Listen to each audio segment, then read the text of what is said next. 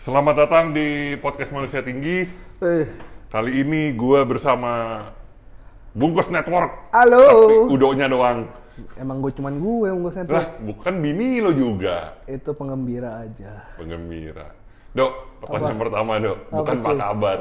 Wah, Bukan apa kabar pertanyaannya. apa bos? Kenapa nggak masuk Kenapa nggak masuk rewind lu? Orang yang masuk rewind itu, mungkin gue kurang berprestasi toh. Gak kurang berprestasi apaan? Lah, Kalau naik banget gila. Iya, tapi kan naik dalam standar siapa? Kalau seandainya gue berprestasi, ya pasti gue masuk cuy. Coba lo dari yang podcast pertama sama gue berapa? Cepet. Sekarang 500, eh 630. 630. Setahun gope. Ya, cuman kan masih banyak yang subscribernya satu juta yang perlu masuk rewind.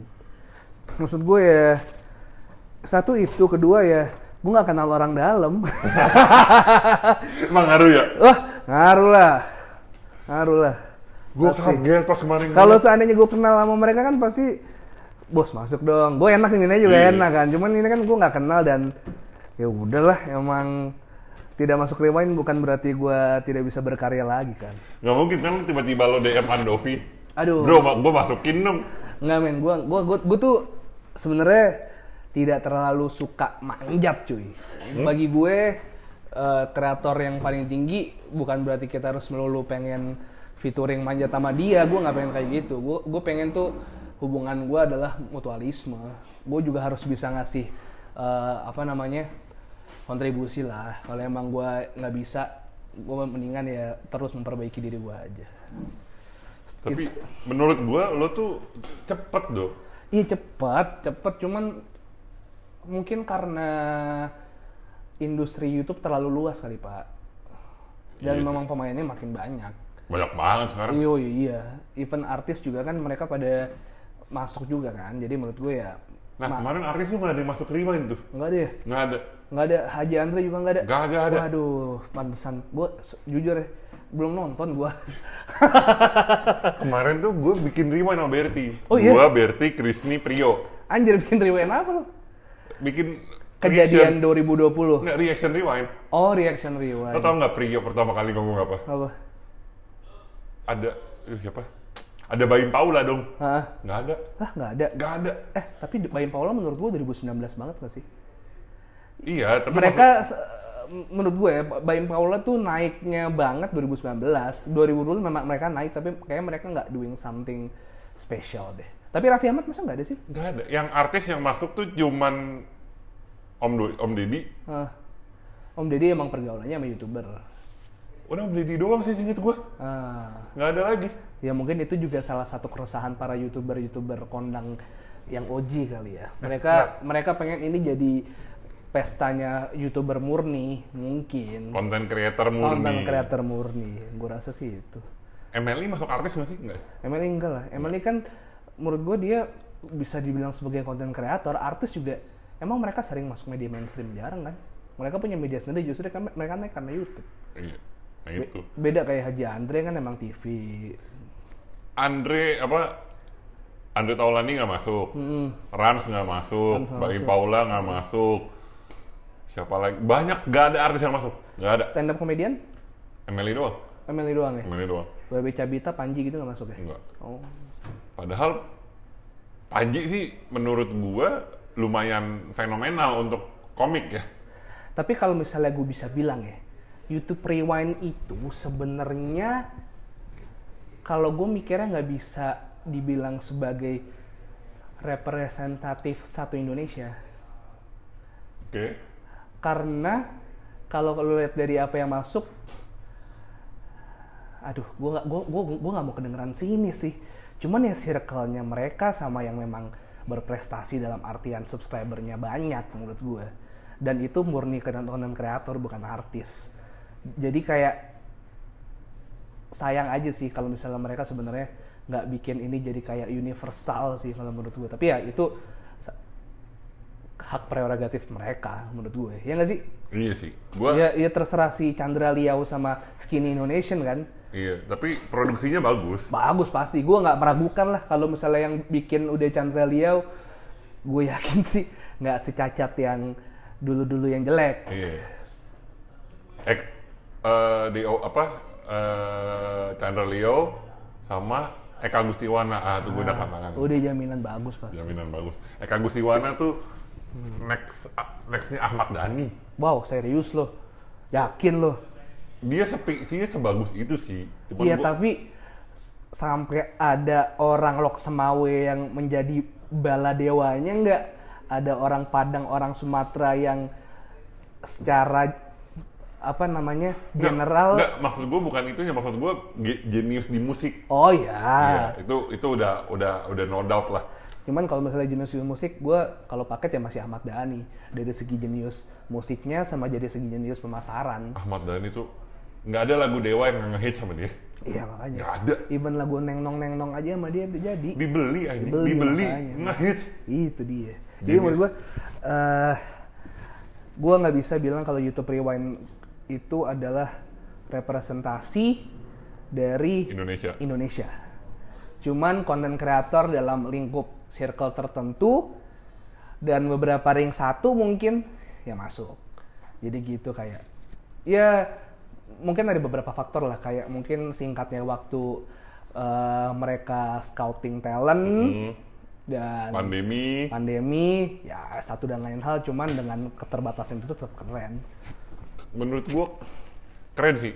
Dan kat, nggak, gue nggak tahu ada gosip katanya ini rewind terakhir. Rewind terakhir dari mereka. Iya, cuman kan nggak selalu. Sebenarnya harusnya kan memang ada regenerasi, cuman kalau untuk yang sekeren mereka mungkin belum muncul kali ya. Kemarin rewind Depok tuh keren loh. Iya, Rewind Depok, rewind Palembang, tuh keren. tapi kan sekeren apa pun kalau nggak ada star powernya nggak bakal meledak pak. Iya sih. Orang Indonesia kan butuh. Lo pakai pindah ke YouTube lo. Hmm. Kenceng banget anjing tiba-tiba udah 600 ribu sekarang. Rezeki anak PSBB itu bikin gua malah jadi kebakaran jenggot juga sih karena gue bisa review apa ya yang bisa gua angkat tapi gua nggak mesti keluar rumah. Oh shit, ya gua thank you banget sama kuliner artis sih. Kuliner artis yang gua review terus masa pandemi itu yang bikin gua Naik. naik banget. Gila, Udo tiba-tiba sama Cing Abdel. Ya, alhamdulillah itu adalah salah satu kejadian yang sangat memorable buat gue sih. Gue bisa ketemu legend-legend sih. itu yang ngajak elu, apa dia yang ngajak? Pastinya gue lah. Oh lu ya? Pastinya gue lah. Gila, se seoke gue apa gue sampai Cing Abdel. Enggak, gue kira lo udah... Gue gue gue approach duluan. Gue approach duluan. Gue approach duluan. Gue sering komen-komen di video beliau. Hmm. Dan karena dia juga lagi bikin konten food, mungkin dia juga ini Masuk. apa? Bukan masuk apa? Scouting scouting siapa sih food vlogger yang yang Oke. ada itu gitu loh. Dan ternyata gue masuk di radarnya tim Jeng Abdel dan alhamdulillah gue langsung aja kolek aja. Lo sama Abdel, sama... Ini gue nggak ngomongin food vlogger food vlogger lain ya. Lo sama lo sama Heuzi. Hmm. Itu gokil sih. Gue ngeliat, ih Udo. Dari pertama kali gue ngeliat review fish fillet-nya KFC di mobil, sekarang udah jalan-jalan. Itulah Ke Bandung pulang pergi dong. Yoi, yoi. Itulah makanya gua kalau ditanya tips buat mulai sebaiknya lo start small dan lo belajar di tengah-tengah. Dan itu yang yang yang yang gue yang gue alami sih. Gue belajar dari proses aja tuh gue nggak pernah ngoyo sih orangnya. Nggak pernah ngoyo. Dari awal gue kayak ya udah gue bisanya cuman ini gue lakuin ini aja. Sampai akhirnya emang namanya rezeki nggak ada yang tahu toh itu Iya mungkin salah satu rezeki dari anak gue juga. Rezeki anak gue juga pasti itu gue dari 200 ke 300 ke 500 cepet banget gue waktu itu. Dalam kurun waktu enam bulan apa iya kurun waktu enam bulan. Gue 500 ribu. Dari bulan Maret itu. Bulan Maret aja gue masih 100 ribuan. Dari awal pandemi. kalau pandemi masih 100 ribuan. Ya itu sih. Lama-lama belajar terus gue ngerti oh ternyata personality gue seperti ini. Nah yang membedakan sebenarnya ada personality sih. Itu yang itu yang sebenarnya harus dicari sembari lo belajar dari YouTube lo belajar industrinya lo belajar selera pasar lo harus belajar gimana cara dapat personality lo dan itu yang baru gue dapat dengan cara jadi diri gue sendiri aja Berarti nggak ada settingan-settingan gitu nggak ada? apa yang mau disettingin dari konten gua toh? Iya gak sih? Ngapain gue settingin? Gue tiba-tiba naruh kecoa di makanan artis terus gue anjing ada kecoa nih padahal gue sendiri yang naruh ngapain anjing Enggak kan ada tuh banyak kasus yang food vlogger yang dibayar dan oh iya enak padahal nggak enak. Dan gue tahu lo, udah- lo udah pernah ngomong, lo udah pernah ngomong bahwa penonton setia lo tahu lo nggak akan pernah ngomong nggak enak, tapi penonton setia lo bakal tahu ini makanan sebenarnya nggak enak. ya udah balik lagi ke prinsip gue kalau sebenarnya nggak ada makanan di dunia ini yang nggak enak pada saat lo bikinnya sepenuh hati kecuali lo bikinnya asal-asalan baru kalau menurut gue yang beda adalah selera aja sih menurut gue Berarti cocok nggak cocok? cocok nggak cocok bener banget bener banget nggak ada makanan yang nggak enak menurut gue karena mereka semua bikin juga dengan riset dan dengan sepenuh hati pengen ini terus lanjut ke depannya kan harusnya mereka bikin kualitas yang bagus dong itu sih prinsip gue sih Kayak jadi gua- jadi gue gue lebih gue lebih kayak ngedepanin oh ini positifnya di sini Kayak gue, gue nggak suka pedes. hmm Semua makanan pedes, lo bilang nggak enak gue kan nggak akan bilang ini enak banget enggak. Gue Iya. bilang, "Eh, Set, pedes banget ini. mau Nggak yang suka bikin gue." juga chef Arnold atau chef Juna juga balik lagi ke selera kan? Iya. Ya, makanya itu.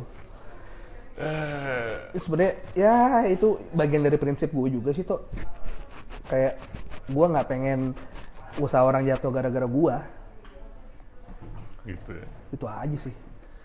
Ya alhamdulillah dari, se- dari terakhir kita ngobrol tuh banyak banget perubahan-perubahan yang gue alamin. Kayak dari segi material sama dari segi kepuasan batin ya lebih jauh lebih berkembang jauh lebih berkembang Rezeki dateng, mobil ganti. alhamdulillah dan udah lunas cuk gila gue nggak Lunas. nyangka lunas dong Kan.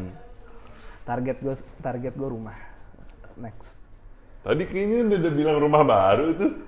nanti baru jadi tiga tahun lagi gue baru ambil rencana mau ambil KPR Udah ada rumah. Eh, oh, maksudnya eh, Udah. tar- Target target lo udah lock. udah ambil udah ambil Udah ambil. jadinya 2022 apa 2023 gitu di BSD Kenapa semua rata-rata content creator banyak kan BSD ya? karena yang bisa di afford sama milenial ya daerah situ tuh BSD Cisauk atau enggak Bekasi apa yang emang lu mau Bekasi Gue mau. Rumah cewek gue Bekasi. No, dari segi transport, dari segi kerapian tata kota, sama kualitas jalan raya segala macam. Tergantung Bekasi mana, Do. Nah, tapi most cases, eh kalau untuk gue, cases tuh lebih rapi Tangerang, menurut gue. Tangsel. Depok, oke, cuman semrawut. Kalau Depok, gue. Gue lebih ke semrawutnya.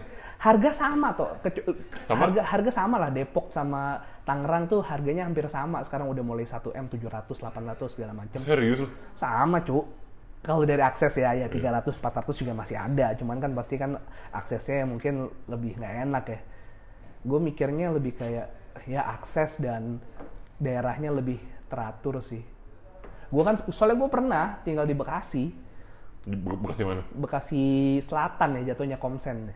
Oh iya. Bekasi Selatan itu ya. Itu kalau banjir kan sampai seatap. Iya sih. Makanya lo kalau mau Bekasi yang enak tuh Bekasi Barat. Ya, tapi kan kegiatan gua kalau misalnya dilihat dari eh apa namanya? gua ke Kemang segala macem kayak gue lebih enak dan lebih rapi ngeliat dari Tangsel sih daripada gua kalau dari Bekasi. Eh tapi preferensi aja sih. Ini sih, Tangsel lo bisa lewat Pondok Indah ya. Iya. Kalau kalau di Bekasi ya. Gak tau sih gue gara-gara nikah sama orang Ciputat kali ya. Gue jadi orientasi gue berubah. Sebenarnya kalau misalnya gue ngomong gue sih pengennya lebih ke Cinere, lebih pengen ke Tebet. Jagakarsa, Tebet impian gue banget. Si itu sih, cuman bertahun-tahun gue tinggal di Cipinang, bertahun-tahun dulu gue tinggal di Bekasi. Ngeliatnya tuh gue udah sumpek. Gue udah sumpek. Jadi kalau gue punya pilihan lain ya gue ya BSD lah lebih oke lah menurut gue. Lebih Tapi sehat. ngom ngomongin affordable ya. Hmm. Rumah gue tuh nggak affordable ya. Ya, lu menteng bangsat. Siapa yang bisa afford menteng milenial kecuali lu eh Old money iya, lu trader handal dan segala macam. yang membuat jutaan orang tidak tahu bahwa mereka bisa menghasilkan. Iya. oh, Gila pada, Tapi bener sih, gue kepikiran kata lo ya. Gue yang tadi lo bilang bersih banget Buset, woi. gue kepikiran kata lo tadi yang bisa affordable. Bekasi masih afford. affordable banget. Bekasi itu masih di bawah 3 m. Cuk, 700 500 juga ada. Enggak, yang aksesnya enak. Oh ya.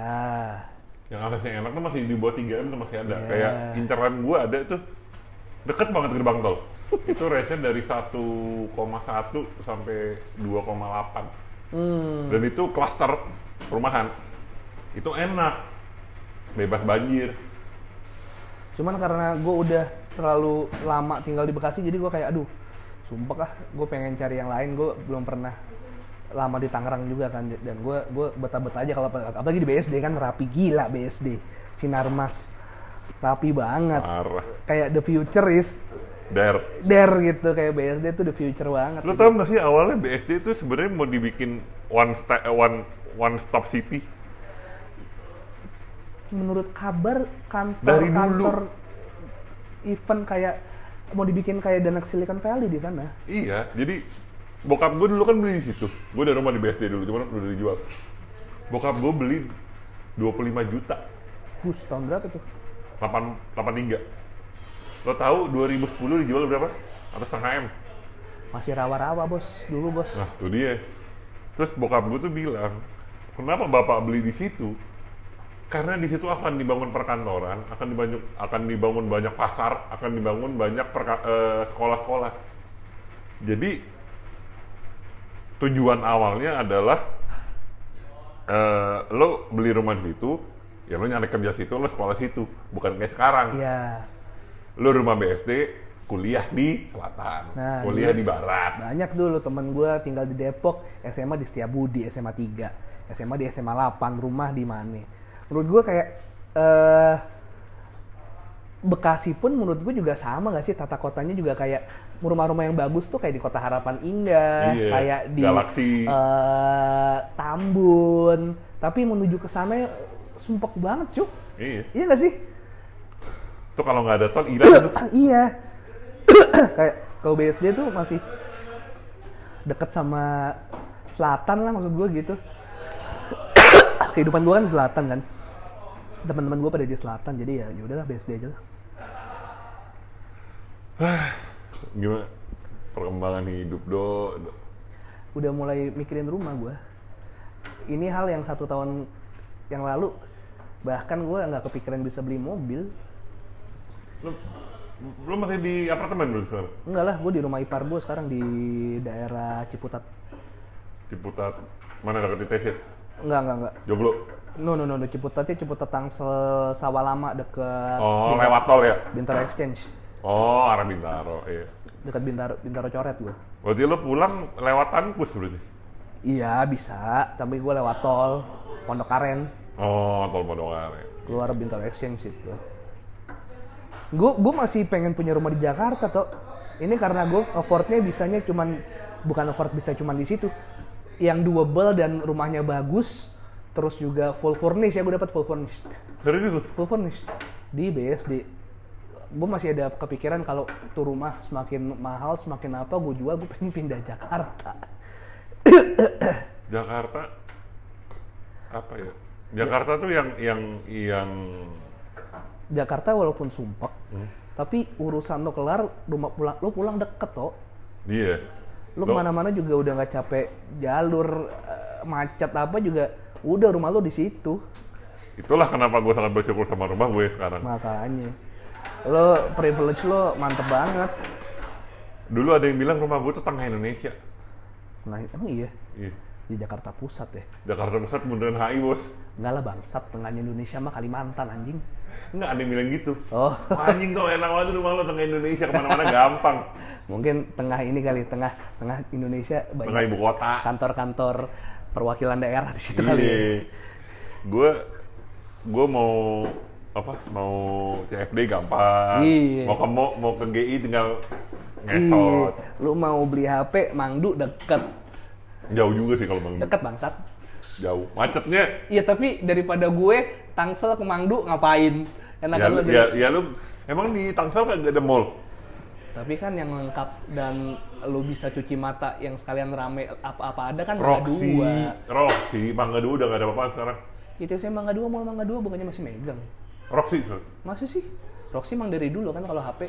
Roxy buat HP. Pasar Mangga Dua sekarang sepi. Masih sih? sepi. Pasar Mangga 2 tuh sekarang Orang-orang masih pada ngerakit PC di sana, so gue. PC iya, cuman dulu do ya dulu gue tuh ke Mangga 2 tuh ya. Emak gue belanja perkakas, Hmm. kakak gue di peralatan rumah, gue di toko PS. Nah iya. Sekarang udah enggak. Oh gitu. Sekarang tuh cuman komputer doang. Gue terakhir ke Mangga 2 lama banget sih. Kapan ya?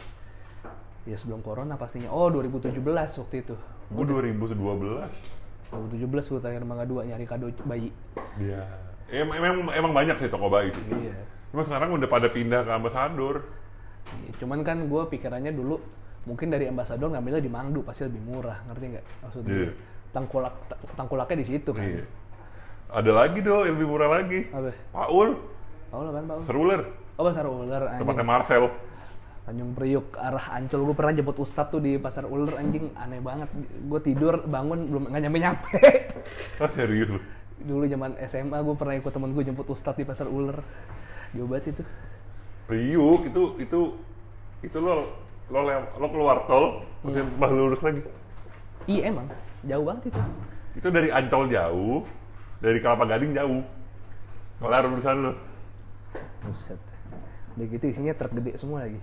Wah, jalanan kayak Dok, kalau lo ngomong jalanan ya, jalanan Bekasi masih lebih bagus daripada jalanan makanya. Priuk. Kalau truk-truk gede itu kan dari dibanding dia ngeriskan menghindar dari mobil lo terus jatuh mendingan dia nabrak mobil lo kan. Iya. Iya.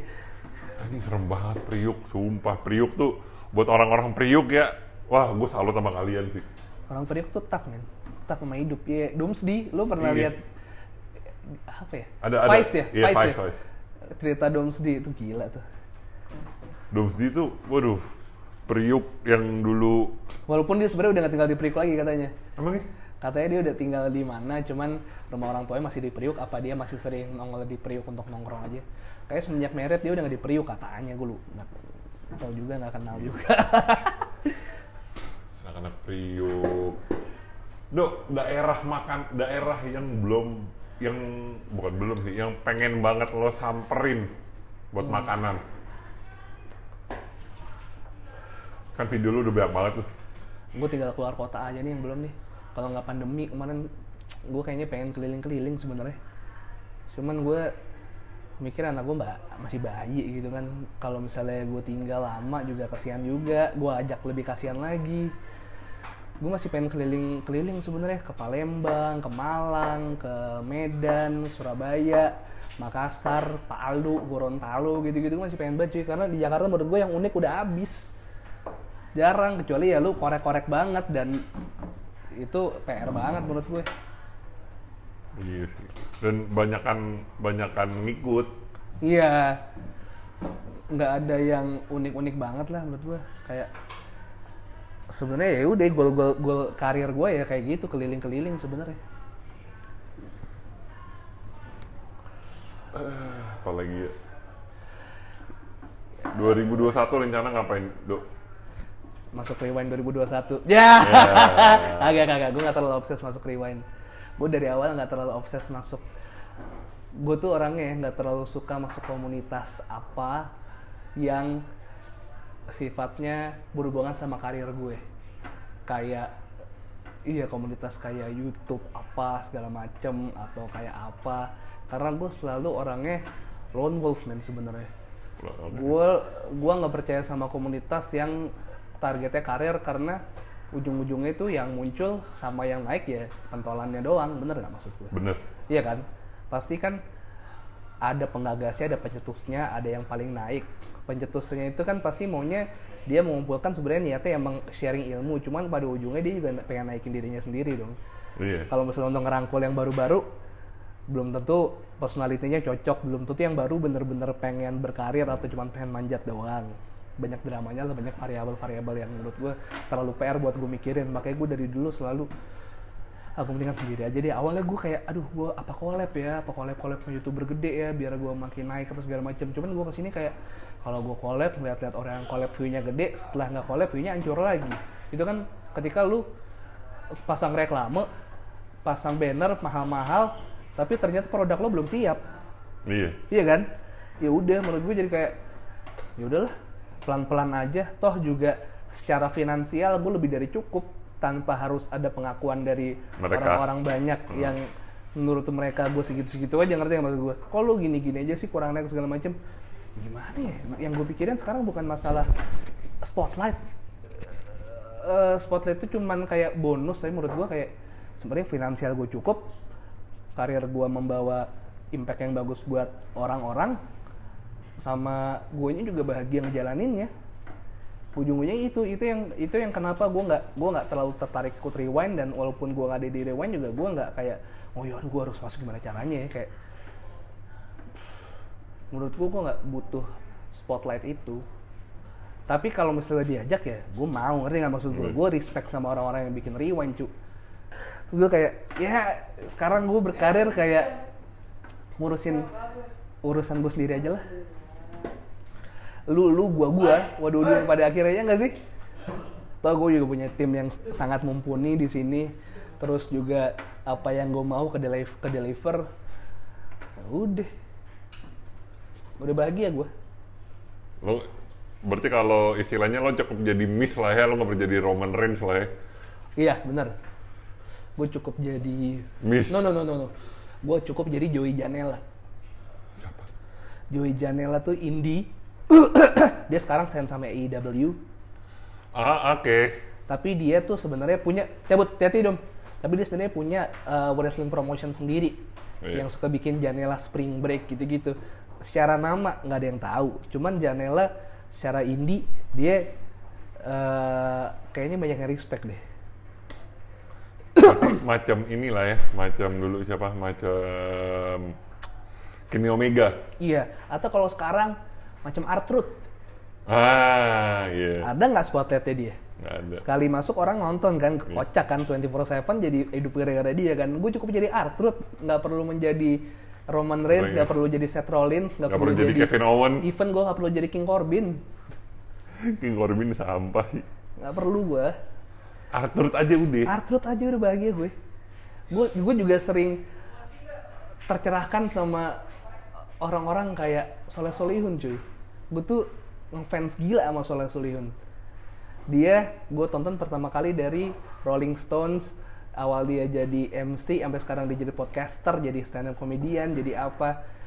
Moto hidupnya tuh kayak nggak nggak ngoyo yang penting ya udah hidup gue ya segini gue dapetnya segini ngerti nggak maksud gue cuman rumahnya oke rumahnya bagus sudah punya rumah apa segala macem. Cukup cuy kayak gue gua gua lagi berusaha supaya jangan sampai standar orang-orang itu spot apa eh, standar hidup tingginya orang-orang banyak kena ke gua padahal sebenarnya yang bikin gue bahagia bisa aja di bawah sendiri itu ngerti nggak maksud gue Lo, lo tidak mengikuti tuntutan peer pressure ya? Enggak, enggak. eh gue nggak mengikuti tuntutan peer pressure.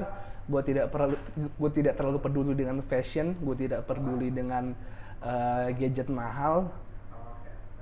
Ya udah. Tapi gaji lo mahal kan? Ini beli 2019 udah 2 tahun cuk. Itu apa? Samsung Note 9 ini keluarnya Agustus 2018 gue beli Itu Januari Note 9? Note 9 Oke. keluar Agustus 2018 gue beli Januari 2019 nyicil setahun Lo nggak minat iPhone gitu nggak? ya gue pernah beli iPhone baru dua bulan masuk gue ke Terus di lu? situ abis itu balik ke Samsung lagi, J Prime, HP jelek lagi anjing. iPhone berapa dulu? 4, 5, 6? 5S. Eh, 5S apa 5 ya? Lupa gue. 5, 5, 5, 5, 5. iPhone 5. Yang masih kotak kayak. Iya, kecil. Enak dibawa ke mana-mana. Terus gue kayak, eh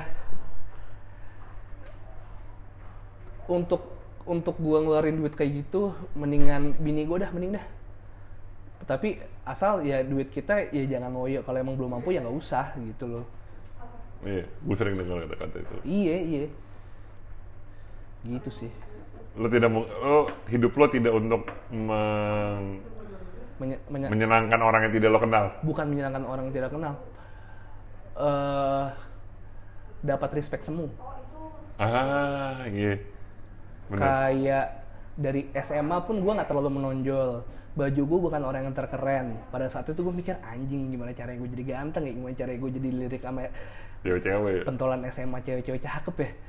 Eh apa namanya? Gimana caranya gue gaul gitu dikenal uh si ini nih ini ini ini cuman SMA gue ikut teater yang yang akhirnya teater tuh jadi modal gue buat nggak punya malu akhirnya gue berani jadi vokalis band gue berani ikut teater gue suka ikut film pendek maksud gue ternyata hal-hal yang tidak gue nyangka hal-hal kayak mediocre kayak siapa sih anak SMA yang pengen masuk Teater. ketika semua pengen masuk basket terus pengen jadi pentolan geng SMA Iya, yang iya, orang iya. respect gitu-gitu kayak oh eh, that, that's nice lu punya kehidupan semua. Cuman kayak gue bersyukur aja dengan jalan yang ternyata gue tempuh dan gue jadi pada akhirnya gue capek sendiri. Ah gue nggak akan bisa jadi keren banget. Oh gue nggak akan bisa jadi yang paling kaya. Oh gue nggak bisa jadi yang paling populer. Tapi Cukup. cukup. Tapi gue seenggaknya nggak kurang. Gue seneng juga. Toh gue akhirnya juga punya temen-temen banyak tapi teman-teman banyak itu yang ngajak gue maju ngerti gak ngajak gue main band ngajak gue main teater ngenalin gue sama banyak orang ngenalin gue sama orang yang berpengaruh kayak gue punya temen ternyata ponakannya Vina Panduwinata terus gue malam-malam datang ke acaranya dia gue duet sama Vina Panduwinata Serius lu? pernah nyet Kapan? 2011 atau 2010 Anjay. kayak anjing gue bisa begini juga ternyata ya kayak gue mulai dari mulai dari itu gue nyadar hidup nggak perlu ngoyo sih yang penting lo tau apa yang lo mau gue bilang. It's nice punya HP iPhone it's nice cuman kayak ah, gue kalau beli iPhone nanti gue ini apa ya, eh, nyicilnya pusing nggak ya? Terus iPhone juga apa spesialnya kalau gue beli HP flagship yang merek lain? Sama kan juga ininya. Toh juga gue jarang foto toh juga gue nggak terlalu peduli sama instastory gue di mana mana gue selalu update kamera depan eh gue di sini walaupun 2021 gue goalnya pengen punya banyak foto supaya gue lebih banyak engagement. Dan itu untuk Iya. karir gue kan. Iya. kayak untuk kalau misalnya gua nggak harus seperti itu gue nggak akan bikin kayak gitu. Kayak kemarin wah gua akhirnya syuting nih. Setelah gue libur tahun baru gue pengen update ah gue ada nih syuting nih guys di sini. Besok gue ketika gue keluar syuting pertama kali gue harus update nih. Akhirnya gue lupa cu. Ah, anjing pas gue baru keluar syuting kenapa tadi gue nggak instastory ya bangsat lupa lagi gue. Kayak gitu gitu tuh yang ya udahlah ujung-ujungnya gue jadi tidak tidak peduli walaupun sebenarnya kalau untuk karir gue sebenarnya itu perlu cuman ya gue udah kebiasa kayak gini Oke, gue gue tertarik sama tadi yang lo lo nggak usah ngoyo sama yang lo nggak bisa punya gitu kan, yang belum bisa beli. hmm. Tapi kalau eh, gambling gitu, maksudnya gambling kayak kayak gue, hmm. gue beli ini gambling. Nggak gambling lah karena lo kan tuh emang mic adalah hal esensial buat podcast kan? Nah itu maksud gue, eh gue gue sudah dua tiga tahun mikirin podcast. Dari masa gue di LOD gue mikirin podcast, bikin podcast, bikin podcast. Awalnya bikin pakai handphone, hmm. pakai handphone, pakai handphone, dan gue sadar ini pakai apa? Anchor langsung enggak, ini tetap maksudnya Voice handphone tanpa mic, oh ya oke yang oke audionya berantakan dan gue mesti bener-bener nyari ruangan kosong, Iya, ruangan iya. sepi. iya iya iya Nah, di situ gue belajar gue ada gue akhirnya dapat beberapa orang yang cuman bisa di tempat terbuka. hmm. Jadi noise-nya banyak banget kan. hmm. Terus gue mikir anjing apa gue beli mixer ya, apa gue beli Zoom ya. hmm. Zoom tuh gue nggak afford tuh. Emang Zoom mahal ya? Zoom, oke. Anjing gua kenapa mikirnya Zoom software Zoom ya? meeting. Iya, tahu tahu. Zoom mic ya, ya tahu tahu tahu. Zoom tahu. mic. Jadi Iya, iya. enggak gue Zoom yang recorder Tahu, sama paham. Zoom yang ngerti, mixer. ngerti. Tahu Nah, itu itu it it gonna cost me like 20 million Hmm. dengan mic yang bagus, kabel XLR yang bagus dan Hmm. si micro USB dan segala macam gue mikir enggak lah tahan dulu deh tahan, Iya, tahan, bener tahan." bener bener. Karena gear itu lo beli ketika lu tahu konten lo udah mentok dan lo tahu lo sebenarnya Iya. bisa lebih dari ini menghasilkan uang lebih banyak dari ini lo sorry lo udah punya modal kemampuan lo udah tahu kira-kira mainnya akan gimana dan menghasilkan apa itu baru lo beli gear Iya. kayak dari gua awalnya gua Lenovo HP 900 ribu Iya, lu cerita awal itu. pertama Iya. itu kan ketika gue anjing kalau gue beli kamera juga toh gue nggak ngerti ngedit toh juga konten gue masih belum tahu ada yang nonton apa enggak Iya. terus ternyata uh, penonton gue mulai uh, adalah seribu dua ribu. Gue pakai kamera Citigor dulu ada partner gue bungkus tapi udah cabut. Dia pakai Sony A Sony A 5000 ya? Yang dulu ya? Iya, 5100 5000 deh ada. apa 5000 5100 gue lupa. Eh, dari situ 1000 3000 oh akhirnya gue minta beliin nyokap HP ka- eh kamera Canon ya? Iya Canon M. M10 bukan no. M M M10 apa M? Iya M10 M10 M10 yang waktu itu gue pakai. M3 deng M3 M3 ah bukan. Buset. M10 kan yang nggak bisa colok mic kan? M3 bener M3 M3. M3 M3 M3 terus dari situ oke gue mulai ada lah AdSense sebulan sejuta dua juta eh, endorse mulai 2 juta sevideo cuman setahun sekali. Ya lumayan tapi lumayan. Tapi dari situ gue kayak oh gue bisa nih. Akhirnya gue eh, nabung nabung nabung. Oke ini ah, M3 udah kayak tai nih ah, kamera bangsat nih fokusnya jelek banget gue dari hasil hasil gue akhirnya bisa beli kamera sendiri pertama M50 eh iya M50 M50, Canon. iya. M50 udah dari situ gue pandemi naik naik naik naik gue udah bisa beli kamera lagi apa yang kira-kira kameranya yang yang compact tapi nggak perlu eh, apa namanya advance advance banget baru gue beli lagi Sony Sony ZV-1 sekarang gue pakai. Itu gue kemarin beli 13 juta. Eh 12 ya? 12 12 12 dari situ sih kayak gue gue beli ketika gue tahu konten gue udah mentok dan untuk gue menghasilkan lebih banyak lagi which gue udah punya modalnya gue udah punya mentalnya gue udah punya tahu cara strateginya baru gue sikat. Hmm, nggak yang serta merta gue masih ngawang-ngawang kayaknya gue beli kamera aja deh. Cuman gue bikinnya masih sama aja. Nah itu baru kayak itu sebenarnya Goblok lu. jebakan. Maksudnya kayak tuh kayak lu lebih mentingin ego. Ada ada ada hubungan ada untungnya juga sih gue tolol soal kamera. Sampai sekarang gue kan nggak ngerti kamera. Makanya begitu gue beli kamera baru kamera langsung gue pinjemin ke Friska suruh lu kulik ya lu nonton YouTube dia yang pakai. Dia yang lebih ngerti daripada gue Lu sebelum ada editor dan tim kayak sekarang lu ngedit sendiri. Ya iyalah, makanya kan gue naik naik.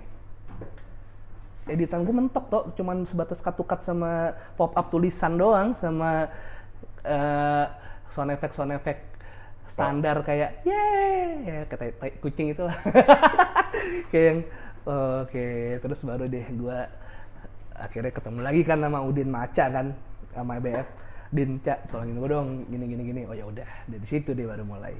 Karena Udin dan Aca lah yang yang Udin Aca BF lah yang yang bikin gue ngebut banget kayak naik roket sebenarnya Iya sih. Dua, itu lu ketemu tahun berapa? 18, 19. kenalnya 2018 eh ketemu lagi 2018 Udin kan emang teman SMA gue kan seangkatan juga sama gue Oh, dia itu nggak Texas. 26 Oh, dua. Oh, iya lu 26. Udin BF 26 Gue ingetnya darah, darah Texas. Ya. Gue gue ingetnya karena gue kenal lo kan dari darah. iya iya iya iya iya Dan kita sebenarnya belum pernah ketemu, Dok. Kita pertama kali ketemu kapan sih tuh ya ini nobar eh iya nobar WWE lah Enggak, nobar gue WWE. nomor WWE WWF nggak pernah datang. apa ini ya PS4. iya Yang yang gue ditebak Iya. iya iya iya, lo datang itu Itu itu doa itu pertama kali gue ketemu lu. iya iya iya iya iya itu itu itu Dan gue juga gak ngerti kenapa gue temenan sama lo di Facebook. namanya Facebook kita tinggal ngeliat doang tuh Ih, semua Facebook juga mau gue gak kenal juga anak SMA mana juga pas gue lihat lagi anjing nih siapa ya? Kenapa gue add ya anjing? Nggak kenal gue padahal. Kayak lu kenal kenal cuman tahu orang tapi lo nge-add kan? Kayak kalau Instagram kan lo selektif kalau Facebook kan nggak kayak terlalu. tiba-tiba tuh pas gue ngeliat lo tuh iya. foto Alfred, Dara Safnita. Ah oke. Kayak anjing nih gue ngapain gue ngeliat nih orang. iya aneh banget. Kalau pertemanan Facebook tuh aneh banget sebenarnya. Ya udah kayak gitu.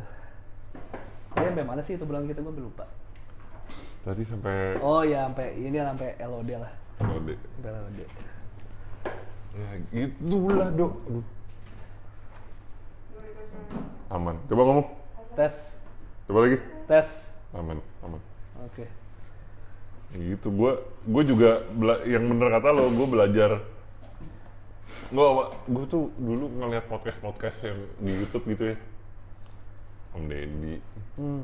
Terus podcastnya Joe Rogan kayak. Hmm.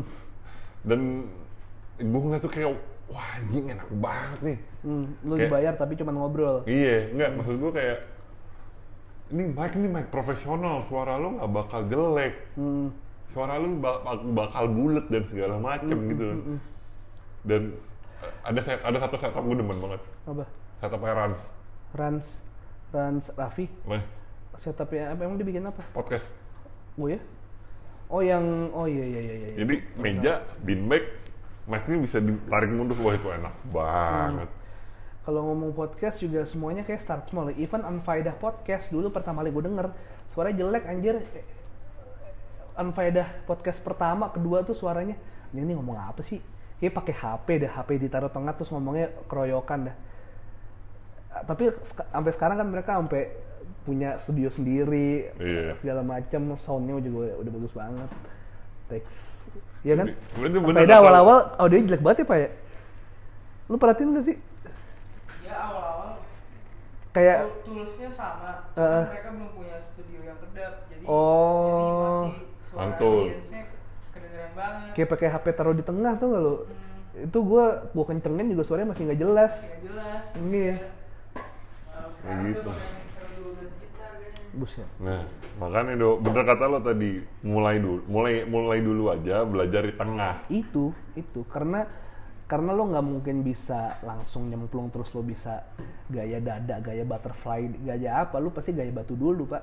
Iya. Sampai akhirnya lo bisa berenang lo tahu tujuan lo apa baru lo mungkin pakai gaya bebas mungkin lo pakai gaya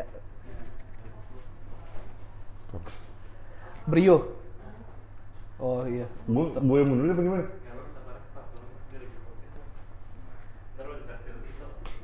lu aja yang ngasih. dibeliin mixer 12 juta pak Gue juga mau itu. oh iya Bagaimana tadi? Oh ya, apa belajar di tengah? sampai belajar tengah iya sih itu itu yang itu yang gue syukuri banget kenapa gue mulai YouTube tahun 2015 ujung-ujungnya bisa bawa gue hidup anjing ujung-ujungnya anak istri gue hidup 2015 dari awal gue tiba-tiba ke tebet tebet raya gue beli es durian terus gue review di depan SMP Muhammadiyah di dalam mobil yang gelap banget anjing itu Muhammadiyah Taman Honda. Muhammadiyah PSPT Iya. Bukan, Oh. itu itu kan yang SMA, ini yang SMP. Oh. Dekatnya lapangan bola. Dulu Ah. Gareth Bale pernah ke situ syuting dua kelinci. Serius. Pernah Gareth Wah. Bale ke lapangan Tebet Timur. Keren tuh, lapangan bola pernah diinjak sama Gareth Bale. Nah, itulah dari situ lah. Dari situ kayak ya udahlah yang nonton paling juga teman-teman kampus gue doang sama yang gue share di Facebook. Eh, ternyata gue waktu itu review Samyang sama bini gue itu rame terus gua abang Ade terus gua kenal sama eh, enjoyaja.com gua kenal sama Giri Girianza gua kenal sama Ken Engret dulu kan yang main masih dikit. Ya udah collab collab gitu kenal kenal komunitas sampai sekarang gitu gitu Lo awalnya membayangkan bakal kayak begini gak? Enggak. tapi gue tahu gue gue bakal jadi orang besar at least gue bakal dikenal beberapa orang gue tahu dari dulu gue tahu gue bisa jadi eh, orang yang dikenal lah So you are born to be great? I was born to be a star. Iya toh, itu itu dari impian gue dari dulu. Ya udahlah, gua gua jalanin aja meskipun di samping gua apa namanya eh, skripsian, gue di samping gua kerja kantoran gitu-gitu. Lo ada investasi nggak sih? Apa tuh? Ini maksud gue kan dengan ya gaji lo pasti di atas pekerja-pekerja kantor pada umumnya kan. Well, ya kita nggak tahu YouTube akan- YouTube lo akan berapa lama. Oh, iya iya benar. Nah, lo melakukan investasi gitu nggak sih? Pikiran beli investasi apa gitu? Ya kan gue beli rumah ini. Ini selain rumah, Apa emas? emas, saham atau usaha apa gitu? belum sih toh belum belum ngerti gua. Belum tahu belum kepikiran ke situ. Cuman kepikiran YouTube tidak selamanya setiap hari. Setiap hari. Makanya ini sebenarnya dalam waktu dekat gua akan kayak semacam eh apa ya kayak semacam camping bareng anak-anak food vlogger. Mereka mau sharing soal-soal cara-cara kiat bikin usaha sih itu Hmm. itu yang gue syukuri dari komunitas bukan iya jatuhnya komunitas ya Komunitas jatuhnya. ini kayak Magdalena, kayak Next Carlos tuh dua Hmm. orang hebat yang menurut gue untuk soal ilmu mereka benar-benar nggak pelit dan mereka mau ngerangkul orang-orang yang menurut mereka ini potensialnya bagus banget gitu ngerti nggak maksud gue mereka tahu ini harusnya food vlogger bisa begini tapi eh, mereka nggak tahu. Nah makanya ini kita minggu ini rencananya mau ke Bandung rame-rame. Oke. pengen sekalian ngobrol soal itu dan gue pengen belajar banyak soal usaha sama mereka. Karena gue selalu kepentok sama nggak ngerti cara bikin usaha gua nggak bisa cara pembukuan gua nggak ngerti cara menjual yang baik gimana gua nggak tahu cara apa segala macem. Itulah yang masih jadi PR yang pengen gue pelajari. Ke depannya gue pasti bakal, bakal buka buka usaha sih Berhubungan dengan makanan nggak? pasti Pasti. masa gue ekspor impor alat berat tuh kan nggak nyambung Walaupun- Ya kali aja ya kan. kali aja bisa aja kalau misalnya eh, Barbershop atau apa gitu atau Oh. misalkan importir barang-barang WWE gitu dari luar. anjay segmented tuh Iya sih. Karena kemarin tuh gue lihat ada yang jual belt ini belt beltnya belt apa sih gue lupa? Belt yang Big Eagle. Hmm. berapa? 6 juta. 6 juta. Sampai sekarang belum laku. Emang segitu. Sekarang tuh kalau misalnya lo replika emang harganya 5 jutaan cuy. 5 juta 6 juta ke atas. Tapi gitu gue pengen usaha lah. Usaha nggak tahu apa. Yang jelas gue pengen tahu basicnya usaha itu sebenarnya gimana caranya. Nggak ini aja gue sebenarnya ngambil rumah ngeri ngeri sedap. Gue mau ngambil cicilan yang kecil eh cicilan yang sebentar tapi bulanannya gede cicilan yang lama tapi bunganya gede. Kayak anjing 10 tahun lagi gue masih bisa bayar nggak ya? Gitu. Kayak tahun ke-6 tahun thank you Pai. Tahun ke-7 tahun ke-6 gue masih bisa bayar nggak ya? Kayak kekhawatiran itu tiap hari selalu ada. Menurut lo orang-orang lain konten kreator konten kreator lain kepikiran ketakutan kayak gitu nggak sih? Nggak mungkin enggak lah pasti ya dunia digital kan cepet, Cepet. banget tuh. Kayak lu kemarin tiga tahun yang lalu lu jadi artis Vine, dua tiga tahun kemudian Vine udah dihapus sama Twitter. Lo nggak pernah tahu. Iya sih. Lu jadi seleb tweet, tiba-tiba orang shifting ke Instagram. Walaupun sekarang Twitter naik lagi ya. Iya. Tapi kan dulu kan kayak lu nggak bisa guarantee platform lu ini akan ada terus. Ya dulu juga Yahoo siapa sih yang ngira Yahoo bakal turun? Iya. Dulu orang nge-searchnya di Yahoo bukan di Google. Gue aja kalau misalnya tiba-tiba, hanya kok kebuka Google kan pengen nyarinya di Yahoo. Akhirnya gue googling di Yahoo.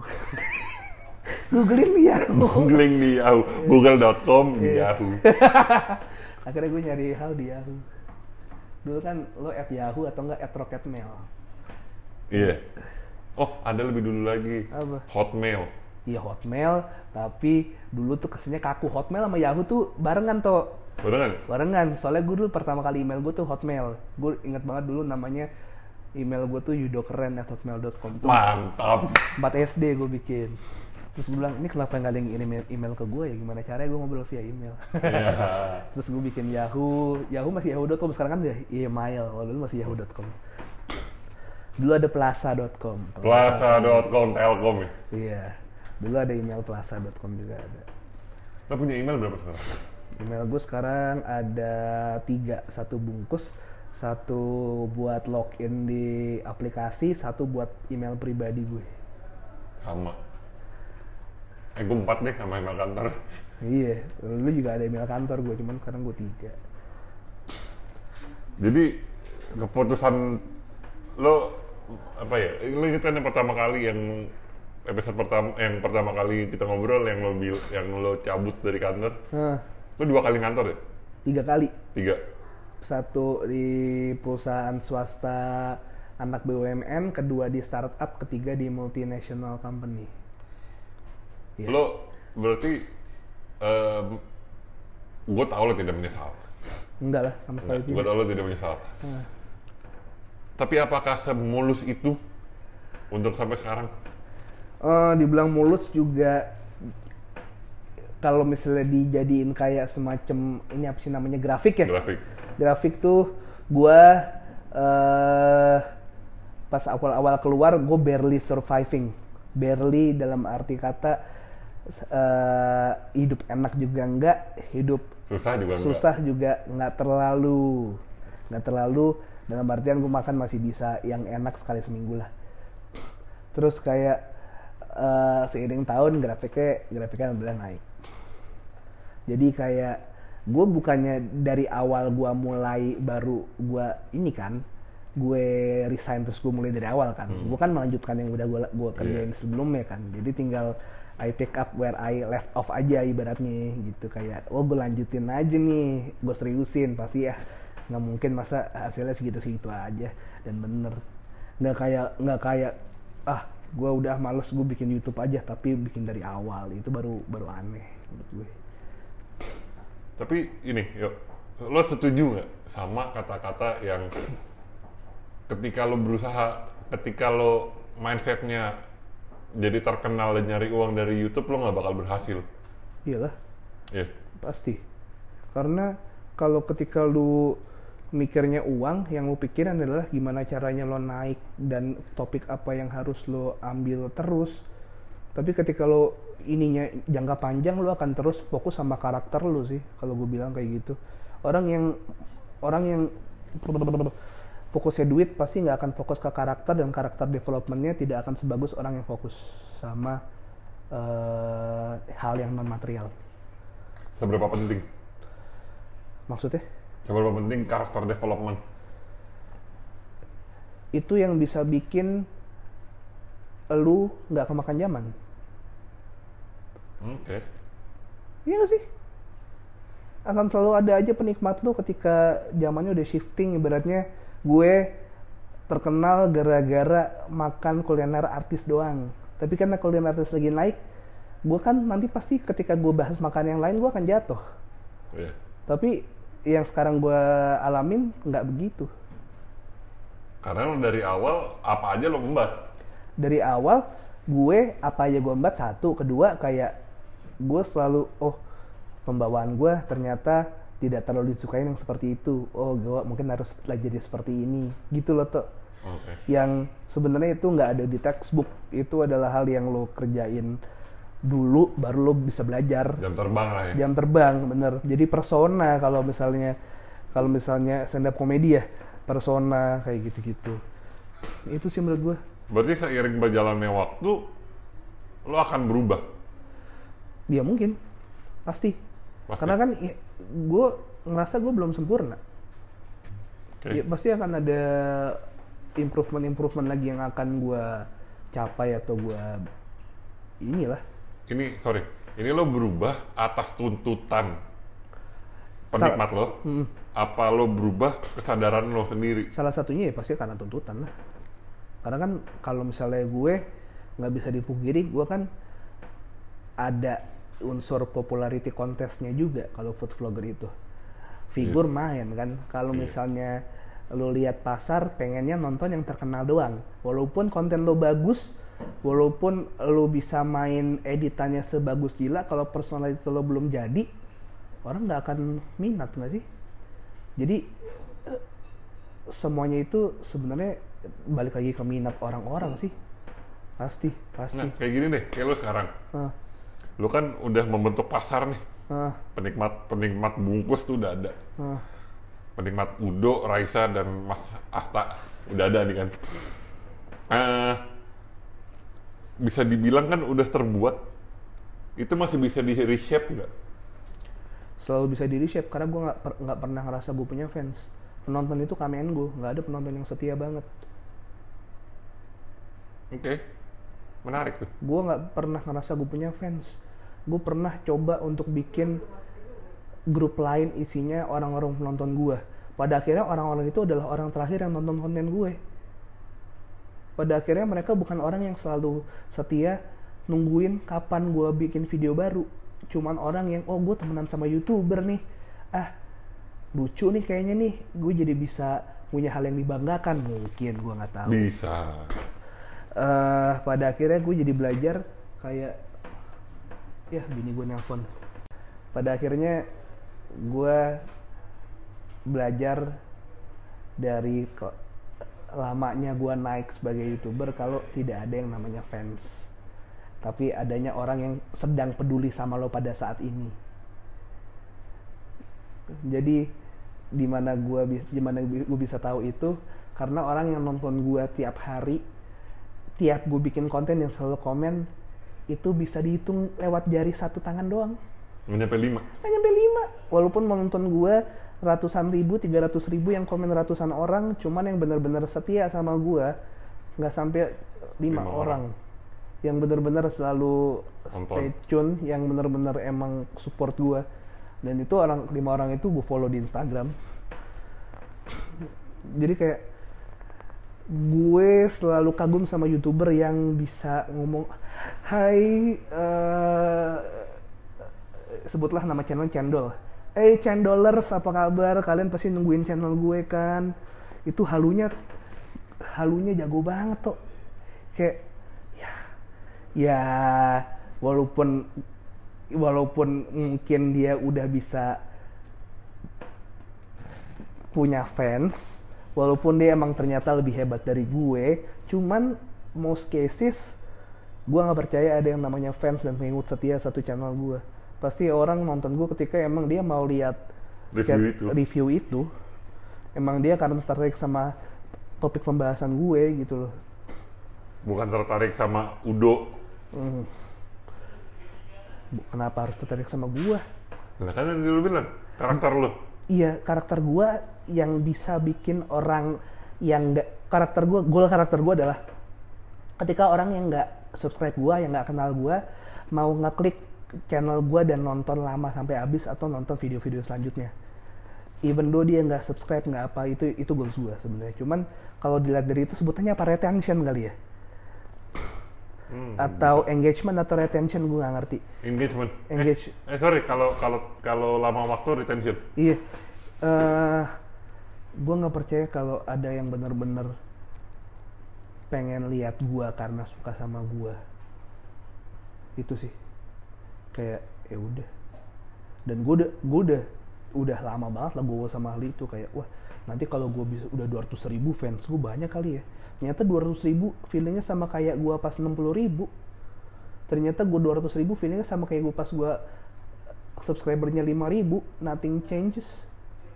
Dari segi perhatian juga ya kalau sekarang orang udah mulai recognize gue cuman ya udah kayak gue lagi tadi abis syuting bocah-bocah kayak weh boyeng koes nih. Yoi tos udah kelar. Ntar juga kalau udah ketemu Tanboy juga wih Tanboy lah gue ngefans. Kayak ah nggak ada lah kesetiaan itu menurut gue untuk sekarang. Poster lah ya. bukan poster-poster kayak ya emang mereka kebetulan sering nonton YouTube dan gue ada di YouTube dan itu yang mereka nonton. Lebih kayak wah ini yang sering gue tonton di layar nih eh ada orangnya aslinya nih asik asik asik gitu kayak itu doang lucu-lucuan aja. Ya mungkin seiring waktu gue masih belajar juga kan. Gue masih pengen mempelajari soal gimana caranya bikin mereka lebih engage sama gue dan lebih into gue apa pun yang gue bawa. Even Ra- Raffi Ahmad pun gue yakin kayak nggak semuanya orang pengen tahu soal Raffi Ahmad. Paling cuman fansnya aja. Kalau gue kalau Raffi Ahmad fansnya eh subscribernya 15 juta 2 juta let's say paling yang setia sama dia cuman 1000 5000 yang banyak cuman kan persenannya jauh dari subscriber dia kan 2000 dari 15 juta. nggak ya. sampai satu persen Iya. iya kan kayak yang ya udahlah Dan yang setia, gue tahu sih yang setia sama, sama Raffi itu siapa. Emak-emak. Iya, kayak wah ini life goal banget. Gue juga, Raffi juga wah anjing life goal juga. kayak punya uang banyak masalah kelar. ya nggak kita kan nggak tahu. Siapa tahu punya uang banyak bebannya juga lebih gede. Lu Pajaknya lebih gede. pajak lebih gede, lu nggak bisa tidur tenang 8 jam tanpa kepikiran apa pun kan nggak juga. Semua orang punya beban masing-masing dan porsian masing-masing. Apa pun yang dikasih saat itu buat lo ya itu yang lu mampu saat ini. Kalau kalau kalau gue dikasih lebih juga gue bingung paling tuh Hah? kayak gue dikasih lebih dari apa yang gue pantesin sih misalnya gue biasanya let's say gue dapat eh, sekian tiba-tiba gue Oke, le, le, let's say 10 juta deh. let's say 10 juta tiba-tiba gue dapat eh, 30. 60, 60. 50 gue bingung anjing gue gue pantas nggak ya gue udah pantas nggak ya gitu-gitu Kayak, Why? hah Why? ya kenapa orang mau bayar gue segitu emang kualitas gue udah sampai segitu emang eh, kerjaan gue sudah sebekerja keras itu konten konten gue sudah semenarik itu. Kayak gue selalu ngeliat konten kayak MG Delenaf sama Next Carlos sama siapa pun itu gue selalu ngeliat oh iya mereka emang pantes sih dapat apa yang mereka dapat sekarang. Karena atas kerjanya jauh berkali-kali lipat di atas gue. Dan apa yang mereka bisa perbuat dan apa yang bisa mereka bangun ya jauh di atas gue jadi gue ngerasa pantas jadi ya udah sih orang itu emang dikasih sama apa yang udah sepantasnya dia udah siap menurut gue sih Tapi kan lu pernah denger kan, lu tidak bisa menilai diri lu, tapi orang lain yang menilai lu kan. iya betul betul Nah, berarti orang lain udah menilai lu di tahap itu dong. Iya, cuman kan sekali lagi lo, emang lo nggak pernah ngerasa, emang gue sudah deliver. Emang gue deliver. Emang gue sesuai sama ekspektasi mereka. Kalau ternyata iya, Ya udah alhamdulillah memang iya. Cuman kan gue selalu mempertanyakan. mempertanyakan itu dan supaya gue nggak jumawa. Gue takut gue jumawa. Padahal gue belum apa-apa. Ngerti nggak maksud? Takut star syndrome ya? Iya, Itu satu. Kedua, eh, walaupun gue yakin gue bakal terkenal juga pada eventually nantinya, entah 2-3 tahun lagi. eh, tapi kan gue perlu punya rendah sikap rendah hati yang bisa menyelamatkan gue supaya gue bisa lebih panjang kan. Iya. Jadi gue lebih lebih lebih lebih seyok eh, tapi apa ya lebih pantasnya mikir kalau gue belum jadi apa-apa sih sekarang ini gue masih merasa gue kayak 600 ribu walaupun dari segi finansial gue udah sangat lebih dari cukup gue bisa beli apa bisa beli apa yang gue mau yang gue mau juga nggak terlalu banyak juga sih anyway PS5? berarti mah gue udah siapin duitnya udah Eh, bisa cakep. Bulan ini nih, bulan ini. enggak pasti gue dapetnya kalau nggak Februari Maret paling Iya. Pokoknya awal, lo batch-batch awal lah. Iya, batch batch nggak tahu deh. Eh, gue sampai mana sih tadi ngomong? Pantes-pantesan. Iya iya iya iya iya. iya. Walaupun gue udah, oh ya, walaupun gue udah 500 ribu. finansial gue udah oke lebih dari tahun lalu, cuman gue masih ngerasa ya masih banyak lagi yang harus gue pelajari lah. Gue masih 600 ribu belum sejuta, gue masih belum ngerasa gue youtuber. Sampai hari ini gue masih belum merasa gue youtuber. YouTube cuman platform gue untuk nyari duit dan kebetulan orang-orang suka ya udah gue lanjutin kan gue dari awal nanti nggak pengen jadi youtuber. Gue pengen jadi pure entertainer aja udah. Dan kebetulan lakunya di makanan udah gue terusin. Di tahap apa lo menganggap diri lo oke gue udah gue udah gue udah oke nih. Gue gue udah jadi orang gue udah jadi apa-apa sekarang. Kayaknya gue tau penyanyian sulit tuh. Gue anjing gue cuma gue dangkal banget gue mau jawab kalau gue udah punya rumah aja gue bisa beli rumah sendiri. Udah dong berarti. Ya, tapi kan belum jadi dan belum lunas toh. Bisa suatu saat gue bisa nggak mampu dan uh, rumah itu diambil sama bank lagi kan? Iya sih. Iya. Sampai suatu saat gue ngerasa eh ya udah gue punya pasif income aja kali ya. Usaha berarti Iya, paling usaha. Passive income dan gue tinggal tiap hari gue punya supir, tiap pagi gue sarapan di kafe atau toko roti yang berbeda. ya Gitu. kota nggak nggak nggak nggak beda kota Maksudnya kota? kan ada yang bilang lo sarapan di Jakarta makan siang di Oh, Semarang enggak harus, enggak harus. Nggak harus. Gue cuman pengen gue punya supir, tiap pagi gue dianterin ke kafe atau toko roti yang rotinya bikin sendiri. nah oke Gitu. Itu itu target hidup gue.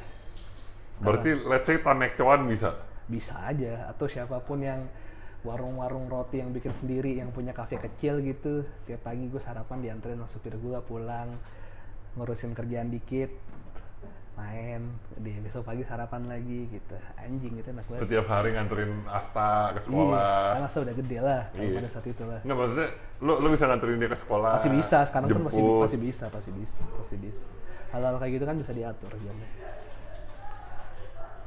sekarang pun nggak perlu gue kaya raya gue udah bisa toh kalau anak gue ntar gede gue bisa nganter tiap hari Dok, gue seneng ngobrol sama lo tuh insight-nya gitu. Dan yang pertama kali tuh gue kaget loh omongannya dalam. Omongannya tuh yang yang lo bikin YouTube tujuan lo apa? Gue juga dari awal nih gue begini. Yang pertama tuh gue, weh ngobrol sama Udo enak nih. Ini paling gue besok juga gue udah lupa gue mau Iya. apa gue sering nonton orang-orang kayak Otong Koil, Soleh Solihun gue selalu tercerahkan sama mereka sih karena mereka figur yang menurut gue ya luar biasa lah untuk hidup mereka nggak terlalu harus seperti Raffi Ahmad atau nggak harus jadi seperti Ariel Noah ya gue nggak tahu Ariel Noah kaya nggak sih Ariel Noah Gue gak tau. Yang gue tahu kayak itu Sule. ya nggak perlu kaya. Pokoknya Raffi Ahmad lah nggak perlu jadi kaya siapa. Tapi ya bahagia bahagia bahagia aja. Kayak ya gitu gue suka lihat Om Leo. Gue suka lihat orang-orang kayak gitu lah. Gue rasa mereka kaya sama hidup menurut gue Kayak sama hidup maksudnya? Iya kayak sama hidup aja, walaupun apa mereka feeling konten aja hidupnya terisi dengan baik sama apa yang mereka butuhkan gitu, bukan apa yang mereka Mau. gitu. What you need, bukan what you want. Iya, iya mungkin. deh. Dah dok, gue mau nutup eh Berapa jam toh? satu jam 6 menit. Anjing satu jam. Oh iya udah udah maghrib anjing. Gue tadi mau lanjutin sampai 2 jam, cuman mau maghrib dulu gitu. Iya belum maghrib tuh. Eh, dok, tradisi seperti biasa closing statement dari tamu. Apa? ya? Terserah lo mau ngasih apa pun. Oh, Mau ngasih nomor rekening, mau ngasih semua pendapatan lo bulan ini ke gue juga nggak apa-apa. tapi apa ya? Sehat aja deh semua. Sehat aja ya. Iya, deh itu aja. Oke, sampai ketemu di episode selanjutnya.